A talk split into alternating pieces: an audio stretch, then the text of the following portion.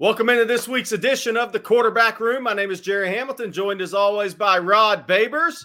Hey, Rod, I think Houston Lamar's still in the playoffs. I, I, hey. I, hey, I believe they're undefeated. undefeated. I, I think so too, eleven and oh. Big, big, big season for uh, uh, the Lamar Redskins there. Hey, but we got a big show today. First, we don't have a sponsor for the show, but if we did, it would be Manscapes. It'd be, it'd be the long five point oh, okay? Just for those people that like the old Manscaped reads. I'm not going to do the read, but it should be. Um, oh, Rod, we're going to talk about Steve Sarkisian's press conference. We're talking yeah. about Quinn and how Texas will attack Iowa State. Then we're going to hit on Rocco Becht and how just him as a quarterback, his progression, what uh, Iowa State will try to do against Texas because they have some offensive line issues on the right side against Texas coming Saturday. Then we're going to close it out by talking about the Big twelve quarterbacks. Where would we rank these guys? Who's our player? Who's our quarterback of the year? First team? All those sorts of things like that. Uh, so, Rod, let's get into it, though. Sark's press conference today. You know, look, we had to find something to talk about with press uh, Sark's P C today because the team is pretty healthy. Catalan's mm-hmm. practicing, right? I mean, other than J- uh, Jonathan Brooks' season-ending injury, Christian Jones, all these guys are practicing. Keelan Robinson all week. So, Uh, the health of the team, Sark said Quinn's been fine all week in practice, as you'd expect him to say. But one thing that Sark brought up today was headset communication. Mm-hmm. And he took the opportunity to kind of go off as much as you will in a press conference. Uh, because everything's taught. Every, they, well, his point was, what are we talking about in college football right now? Michigan. Yes, what they did was wrong. But I spend half of my week changing signals every week instead mm-hmm. of coaching my team. Talk about Sark's point and what your thoughts are, because I do think this is all going to lead to headset communication with the, for the quarterbacks. Yeah, I mean, obviously it's a big topical conversation, but it's such a stupid scandal. Dumb. It's such a stupid controversy. And no, trust me, I'm not trying to justify what Jim Harbaugh did. No. I am essentially trying to in, further indict the N C double A and their antiquated, old school ways and beliefs. There's no reason for you talking about it's at least major college football to not have this headset communication technology. It's been in the N F L for decades.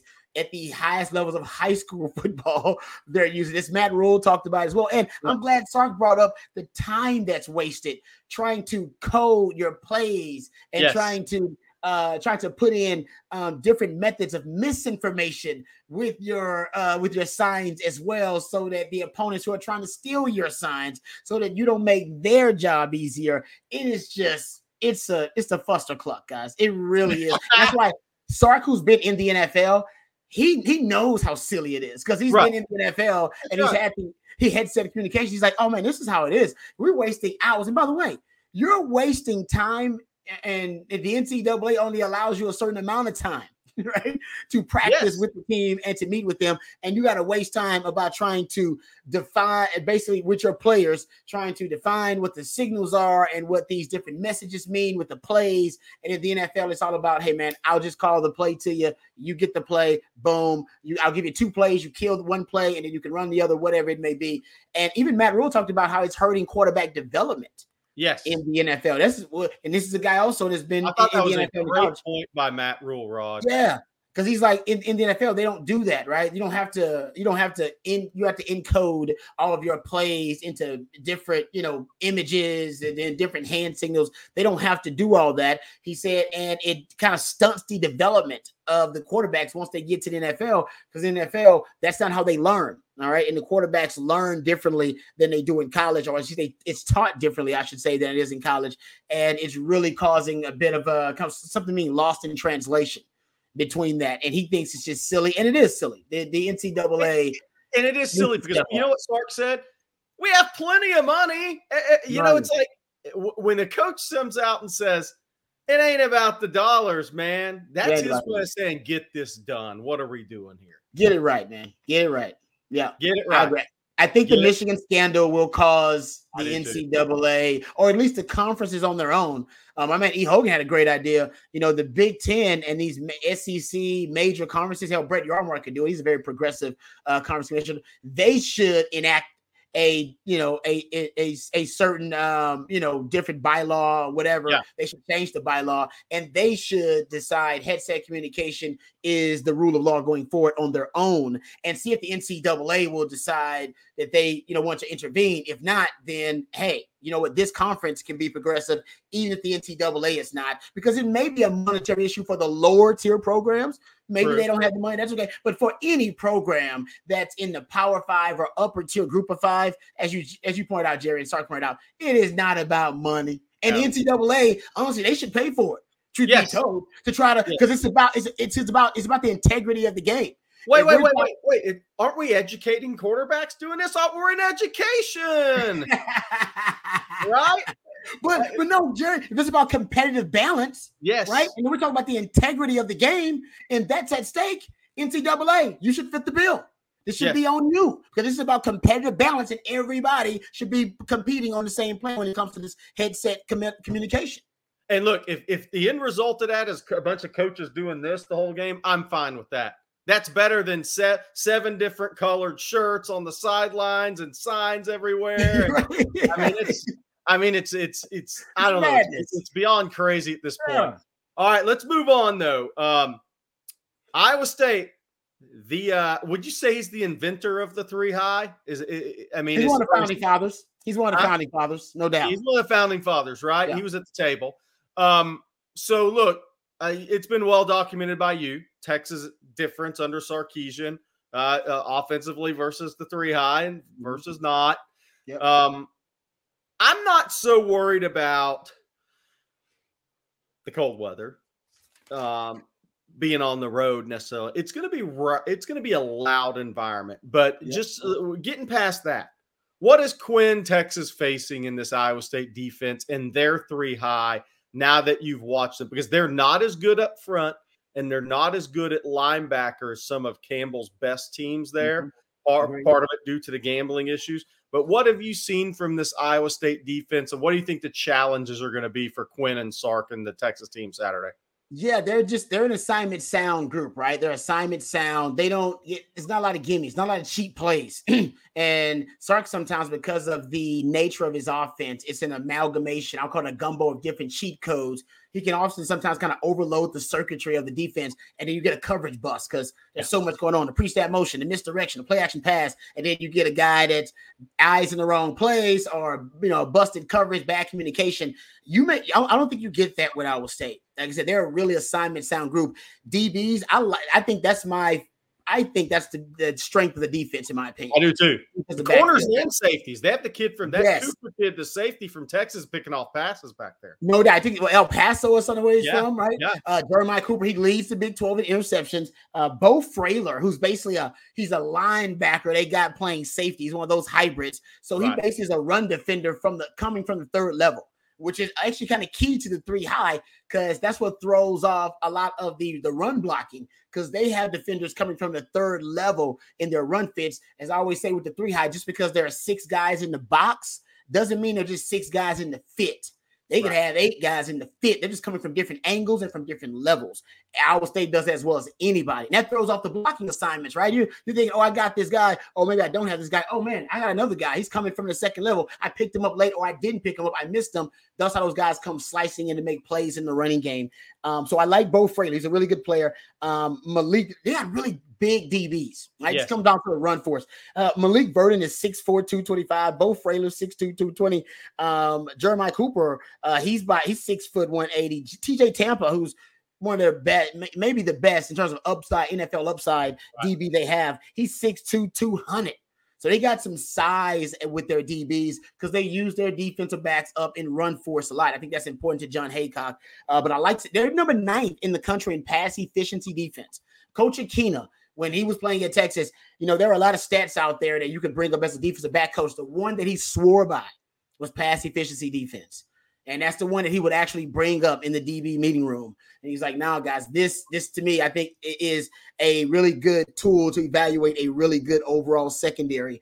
Um, because it's just a mal- it's just it's, it's a it's basically a cumulative stat of a lot of different stats in the secondary. But they they're ninth, they're, so they're considered pass efficiency rise, one of the better defenses in all of college football. They got sixty, sixty passes defended. That's fourth most in college football. They get their hands on a lot of balls. Six a game. Right? Six a game. Yeah. Six, they, yeah, they get their hands on a lot of footballs, guys. Um, and they, they have fifteen interceptions, so some of they actually end up uh, forcing takeaways. But that's one of the strengths is that they, they're really active in the secondary, man. They're re- And I think that's the strength of the team. And I don't know if Texas wants to necessarily just throw at this secondary. The, obviously, the problem is no Jonathan Brooks, so you're not going to have a consistent running game necessarily, and you may have to depend on the passing game to be a, in terms of being a pass first team, which Sark has no problem with being a pass first team, by the way. No, but no. Against Iowa State, that's actually going up against their strength. Uh, one of the other things I saw about the Iowa State defense, they don't give up a lot of explosive plays in the running game. They've only, they've only allowed four, count them, four rushes of twenty plus yards. That's it. They're, this is a ten play drive. You have to execute. They make you execute for seven, eight, nine, ten plays. Yep. The score. Exactly right, Jerry. Yep, it's exactly right. Discipline and assignment sound. Yeah, and that's what it's going to be. Uh, that's what's going to be uh, on the plate of Texas and Quinn. Uh, what What did you think though, pass rush wise? Not a strength of theirs, right? No, no, they're not a. That's not. And that's what they, why they have to be well. sound, right? They have to be yeah. sound in every other position because they can't really affect you with a three man front rushing the quarterback. Yep, totally agree. They would have to manufacture a pass rush with either blitzing or with some, you know, some simulated pressure, some zone blitzes, they, and they could do that. They've shown the ability to do that. But, yeah, that's not a strength of theirs. Like I said, their strength actually is pass coverage. Now, we say that, and against Texas, they haven't faced a team with the weaponry of Texas either. Right, that's the thing. Individual. So we say this, but, hey, when you see Texas, you know, everybody's got a plan so they get punched in the mouth. And Texas – with the pass game, with their weapons, they will punch you in the mouth. And, you know, I, I remember Ian Boyd brought this up, and I thought it was a great point. And he's like, you know, I don't know if Texas is, you know, a really overall great, complete offense. He said, but they have explosive, explosive play potential at any yes. given moment. Yes. And that's really what they rely on. That's how they won the game. Well, by the way, that's, that's it. Two wide receivers and the tight end in the passing game. Yeah. And, and I would say what, that's face two wides and the tight. This year, and the tight end in the passing game like that. Exactly. And think about it. This is this is why Texas, they're still a prolific offense, yet their red zone offense is bad. They're one hundred twenty-fifth in the country in touchdown percentage in the red zone. Uh, their uh, goal line offense ain't great either. Their short yardage offense ain't great. So how are they scoring all these points? Explosive plays. Yep. They're an explosive yes. offense, right? And they can't lose that element. Now, that this will be tested against Iowa State because they don't give up a lot of explosive plays. So that's where I think, you know, the rubber meets the road, if you will, in this matchup. Will Texas still be able to get those explosive? Because Texas isn't necessarily great on third down either, right? They're not elite on third down, not elite in the red zone. They're elite at producing explosive plays. And if they don't have that element, especially with Jay Brooks out, because he was a big part of that in the run game. So with no Jay Brooks, you lose some of your explosivity. Quinn Ewers being hurt, you lose a little bit of explosivity there. How explosive are you going to be? Because if you're not explosive in this game, then I think a lot of the other areas where Texas struggles may be exacerbated. Uh, that's Rod Babers. I'm Gerry Hamilton. You're listening to the Quarterback Room here on On Texas Football. All right, let's move to Rocco Becht, uh, son of Anthony Becht. Really, yeah. really good tight end to the N F L level. Mm-hmm. Obviously, Rocco Becht, the quarterback, first-year starting quarterback out of Iowa State from the Tampa area. They had to accelerate his growth with Hunter Dekkers being a part of the gambling issue there in Ames. So they've had to accelerate his growth, which meant early season inconsistencies and struggles. But he's played better in the last three, four games as yes, he's he gotten has. more comfortable, okay? And, he, yep. and he's seen more things. The, the game's probably is slowing down a little bit, but it's just he's seeing more things. Uh, but, Rod, another day is here, and you're ready for it. What to wear? Check. Breakfast, lunch, and dinner? Check. Planning for what's next and how to save for it? That's where Bank of America can help. For your financial to-dos, Bank of America has experts ready to help get you closer to your goals. Get started at one of our local financial centers or twenty-four seven in our mobile banking app. Find a location near you at bankofamerica.com slash talk to us. What would you like the power to do? Mobile banking requires downloading the app and is only available for select devices. Message and data rates may apply. Bank of America N A, member F D I C. Seeking the truth never gets old. Introducing June's Journey, the free-to-play mobile game that will immerse you in a thrilling murder mystery. Join June Parker as she uncovers hidden objects and clues to solve her sister's death in a beautifully illustrated world set in the roaring twenties. With new chapters added every week, the excitement never ends. Download June's Journey now on your Android or iOS device, or play on P C through Facebook Games. The one thing I noticed watching Iowa State, their offensive line is going to have issues against Texas. Their right guard looked like a swinging gate too much to me against B Y U. I, I, they have to move the pocket a lot, and they're and they're doing that against B Y U. Yeah. So what are they thinking when they're watching the Texas film? Whoa! I mean, you know, they're going to have they have to move the pocket, and they're going to have to keep Rocco on the move. Because the longer the, and the more snaps and the longer he's just sitting in the pocket, I don't think that's good for Iowa State. Yep, or getting rid of the ball very quickly, right? Yep. Getting rid of the football quickly, which is also something Texas should understand they have to do. But we saw T C U do it. We saw B Y U do it, right? Try to move that pocket a little bit because it's just so hard trying to straight up block Texas. You like to just cut the field in half, force those de- defensive linemen to chase and run a little bit, and then you can open things up for your quarterback, give them a little bit of room, um, run some flood routes, uh, run some of those kind of half-field reads for your quarterback. But if your quarterback can throw on the run, even better. And you're right, they're going to have to do that. And Rocco can throw a little bit on the run. Rocco is a lot yeah. more mobile, and people will give him credit for. He didn't have rush, rushing Q B stats, but I've seen him make plays uh, with his He's legs. functional. He's functional. Yes, yeah. Yes, functional mobility. But I'm with you, Jerry. He has improved. Okay, so I'll give you a couple of stats. In the month of August and September, we're talking about the first month of the season, first four or five games, he's averaging, he got a sixty percent completion percentage and nine touchdowns, five interceptions. It was seven, a little over seven yards per attempt. In the month of November, just the month of November, he's had two games, I believe, month of November. We're up to uh, seventy-one point four percent completion percentage. So from sixty to seventy-one, that's big. From seven point one yards per attempt in the first month of the season in November. Now, these are these aren't the stats the entire season, just in right. the month of November. Right. To show, like Jerry said, he's getting better. Um, eight point six yards per attempt in the month of November. Four touchdowns, only one interception. He had nine touchdowns, five interceptions early on. So smaller sample size, but it's clear the light's starting to go off for the young man. He's starting to become a lot more comfortable. Even Jahdae Barron said it. I saw Jahdae yeah. Barron's comments. Jahdae Barron said, yeah, you can see he's starting to get comfortable. Uh, the He's starting to basically assume control of the offense. You can see great, that, right? That's a great term for it. Assume um, control and, offense. Yes, and he's getting – and I, by the way, I like two of his receivers. I, I do like, too. I, I like Jayden Higgins, and I like Jay. We remember Jaylin Noel from last year. Actually, yeah, running back body type. Running back body yes. type.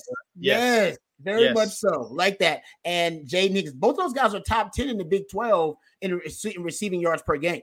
So they're they're relatively productive. Now, they don't have a prolific offense, seventy-seventh in points per game, yeah. passing offense. I think they're seventy-eighth. They're, they're not prolific at all, but I do think they have the ability to make some plays. They slow it down. They're one hundred twentieth in the country in plays per minute, so they want to slow it down, choke the clock. What they want to do against Texas is convert, convert, yes. convert, convert. If they convert, they keep the football, Texas offense, and keep them off the field.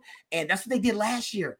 Uh, that's how they almost beat Texas. Jerry, you know they were nine of fifteen on third down conversions last year. They the were only way seven- you're doing that is if you're third and short. No, no, actually, no. That's the crazy part. Were they third and mediums? They were seven of ten on third and long. Oh, wow. Okay. seven of ten. That's why he's Rod Babers' stat. Oh, man. Bro, and I went back and watched the game uh, early this week because I got no life. And I went back and watched the game, right? And it was amazing. Basically, what I found is that They they they're the first ones to expose Texas in those targets to bunch formations. They used bunch formation probably as much as anybody that I seen against Texas last season. I went back and looked at my notes. They were six of ten on third down converting. Now, different quarterback, obviously different personnel, but Matt Campbell is still same offensive head coach there. They were six of ten on third down conversions last year when targeting bunch formations. Five of those were third and long. They were They were four, four, five on third down conversions last year, targeting inside breaking routes, which has also been an issue for Texas this season. Yeah. And they were three of three on third and long, targeting inside breaking routes. They made Hunter Dekkers' job a whole lot easier with inside breaking routes and targets to bunch formation. And what have I been complaining that Texas has had an issue with the last four games? targets to bunch formation, and defending inside breaking routes and inside leverage. We talked yep. about that. So just so you know, you're going to see that game plan again because it worked really well versus Texas. They're an Xavier Hutchinson top drop touchdown away from losing to Iowa State last year, or Jaylen Ford interception in the red zone, yep. or Anthony Cook forced fumble. It's like three plays pretty much decided that game, but it was a brilliant game plan by Matt Campbell. And the other thing you're going to add to it, They're going to be, they're going to throw it in the screen game, wide receiver screen game, I think Saturday, yes. because Texas is going to be so tough for them to block. And they know Texas is going to be playing on their side of the line of scrimmage. What do you do? You do what K-State did. And you exactly. saw K-State do it successfully. You're going to play and attack in the screen game. You're going to welcome Ethan Burke mm-hmm. and Baron Sorrell up that field. And you're going to drop that wide receiver screen game in there a little mm-hmm. bit as well. All right, Rod, uh, we're going to close out this week. Uh, With let's take a look at the Big twelve quarterbacks uh, and t- see what the rankings are. All right, here we go. Let's do it. Dillon Gabriel, number one, obviously. That that's a, you know yards per game, completion percentage is way up there, right? I think he leads the conference in all of it. Um, yep. Average per attempt, I believe he's also number, tied with John Reese Plumlee, number one, who they were catching balls in the rain on Oklahoma State last week like it was unbelievable. um, But uh, let, let, let's talk about this. I mean, where where do we see Rocco Becht there? He's moved up the list. He's up to six, right? I mean, he's ahead of Blake Shapen, right? I mean, he's ahead of Keaton Slovis. He's a guy who's come on, uh, like you said, the second half yeah. of the year, especially like the last three games. Uh, you also see the Texas Tech guys way down at the bottom, which we'll talk about that next week. Uh, but look, if we're handing out our Big twelve uh, first-team offense quarterback, I think we're probably both going to agree on who it is right now. It's it's Dillon Gabriel. It yeah. just does the production uh, overall. Like you said, every statistical category he's leading in. There really is no competition in that respect. If I'm just going off, you know, eye test plus productivity and stats, uh, you know, Quinn is, the, you know, to me the sec. He's obviously the second best, but I would take him as my top quarterback if we're just going off upside and potential Correct. And all that kind of stuff too. But yeah, I'll give Dillon Gabriel his flowers. There's no doubt. If we're just taking it, if we frame the conversation as to who would you take ahead of basically Rocco Becht? Well, how many quarterbacks in the Big twelve are better than Rocco Becht? That's what I was going to ask you. All right, where does Rocco right. fall? Dillon Gabriel's better. Quinn yep. Ewers is better. I'll take Quinn Ewers. Donovan Smith. Take Donovan Smith as a veteran quarterback over Rocco Becht. Will Howard. Yep. Take Will Howard over Rocco Becht now. And now I think you're actually getting into some interesting territory here. Me too. After, after that group, you know, who else would you take above Rocco Becht? Would you take, you know, I mean, Alan Bowman? Would you take? Hell, we haven't I, seen. I'd probably take Blake Shapen because he was hurt this year. I would take him over Becht. Uh, Alan Bowman's interesting, right? I mean, um, not a high completion percentage guy, no. very experienced guy. Here's the question: Rocco Becht and Josh Hoover. That's why I wanted to bring this up. Oh, yeah, that was good. I, I Man, we told you I was playing first two starting quarterbacks for a second week in a row here. Man, does Rocco Becht have a Savion Williams? That's the question. Oh, no. no. He does not. That helps, Jerry. That helps a lot. I think um, Hoover's the more upside talented player. Right? I probably would take Hoover right now. I like Rocco Becht. First of all, his name is awesome. He's got a great it's football awesome. name. It's a yeah. good football name. You know, he's got a football dad.